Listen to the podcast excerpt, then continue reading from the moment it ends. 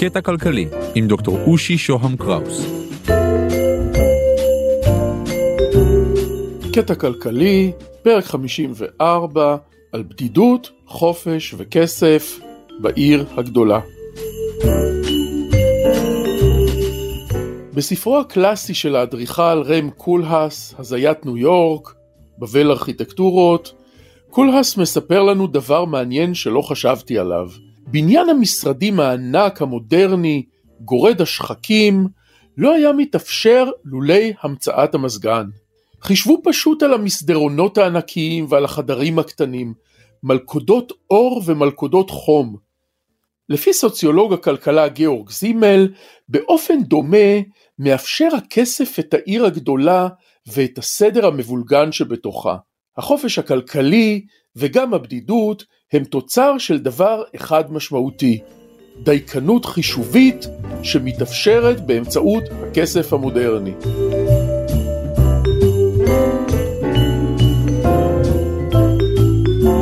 שלום, כאן דוקטור אושי שוהם קראוס, ואנחנו עם זימל האופטימי.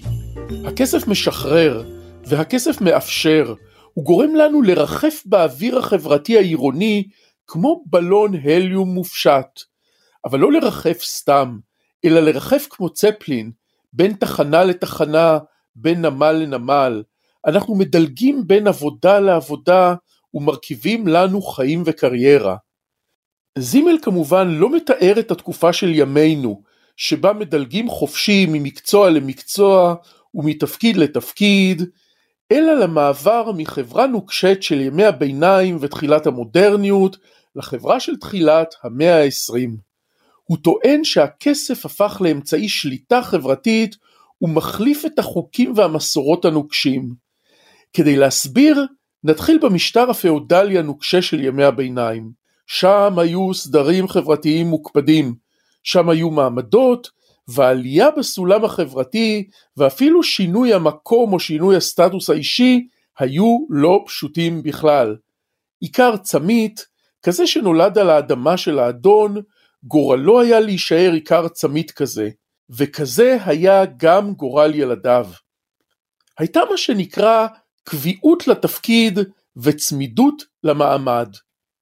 אמנם ילדי איכרים חכמים יכולים היו להצטרף לכנסייה הקתולית, ללמוד קרוא וכתוב, להתפתח ולצמוח לתוך הפוליטיקה הכנסייתית הסוערת, אבל כאמור, אלה היו במיעוט, הרוב היו צמיתים.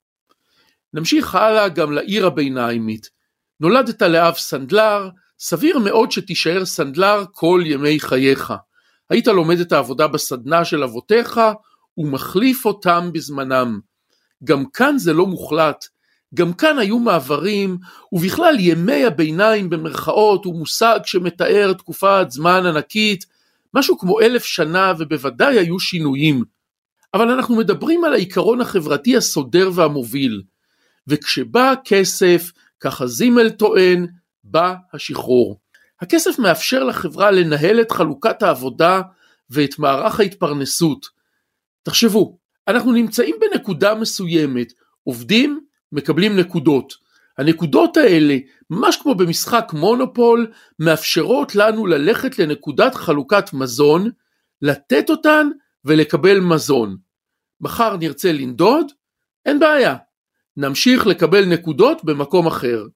כלכלת הכסף המודרנית משחררת.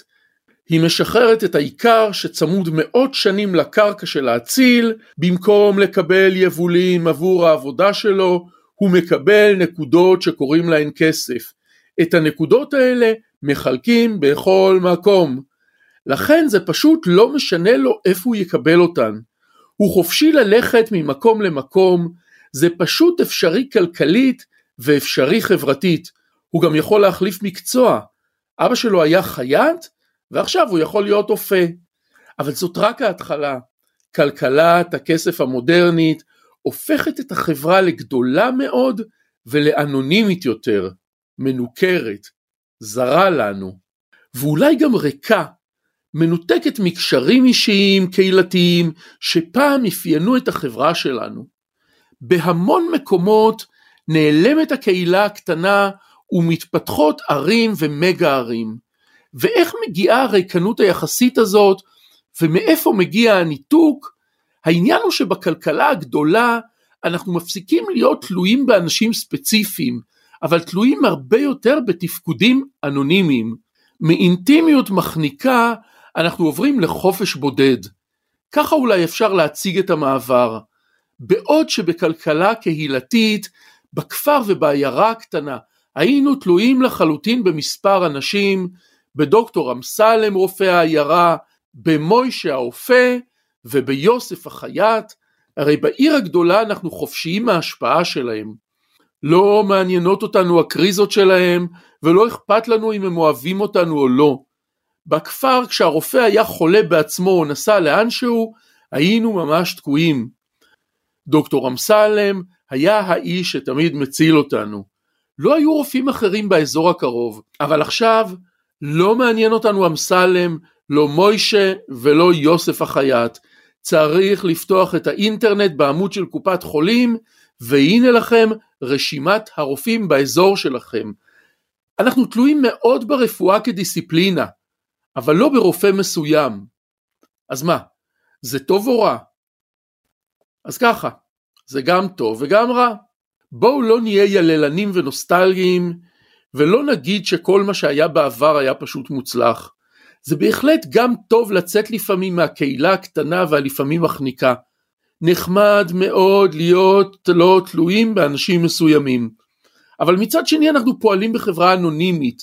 המישהו המסוים שהוא הרופא שלנו לא מעניין אותנו. מעניין אותנו היכולת שלו. וגם אנחנו באים והולכים ביחס לרופא. לא בטוח שהוא קשור אלינו ממש. ומי מכיר את הרופא בכלל? ומי מכיר את הבנאי ואת כל האחרים? הבעיה היא שגם הבנאי והאופה לא מכירים אף אחד, ובמיוחד את האנשים שבשבילם הם עובדים. הם בונים ואופים לאנשים אנונימיים, והדבר הזה פוגע בנפש שלהם, או לפחות משנה את המצב החברתי שלנו, והופך אותנו לבודדים יותר בחופשיותנו. והנה סיפורה של העיר הגדולה, חופש ובדידות. עד כאן על קצה המזלג, ניפגש בפרק הבא. אני מרצה ומייעץ בתחומי הפודקאסטים, אפשר להשיג אותי באושי את אושי.co.il או בוואטסאפ 050-8898-322 תודה לרון טוביה עורך הפודקאסטים של גלובס, תודה לקווין מקלוד על המוזיקה, להתראות.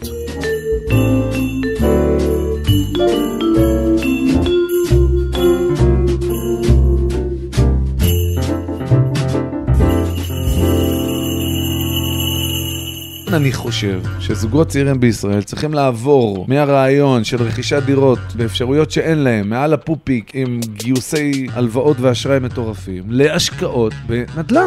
היי, אני גיא ליברמן, והרגע שמעתם את המאמן האישי והמשקיע אלון גל מסביר מהי הדרך הנכונה לדעתו להשקעה מניבה. פגשתי אותו בפודקאסט הנדל"ן של גלובס, כסף בקיר, שחוזר עכשיו בעונה שלישית ומרתקת במיוחד.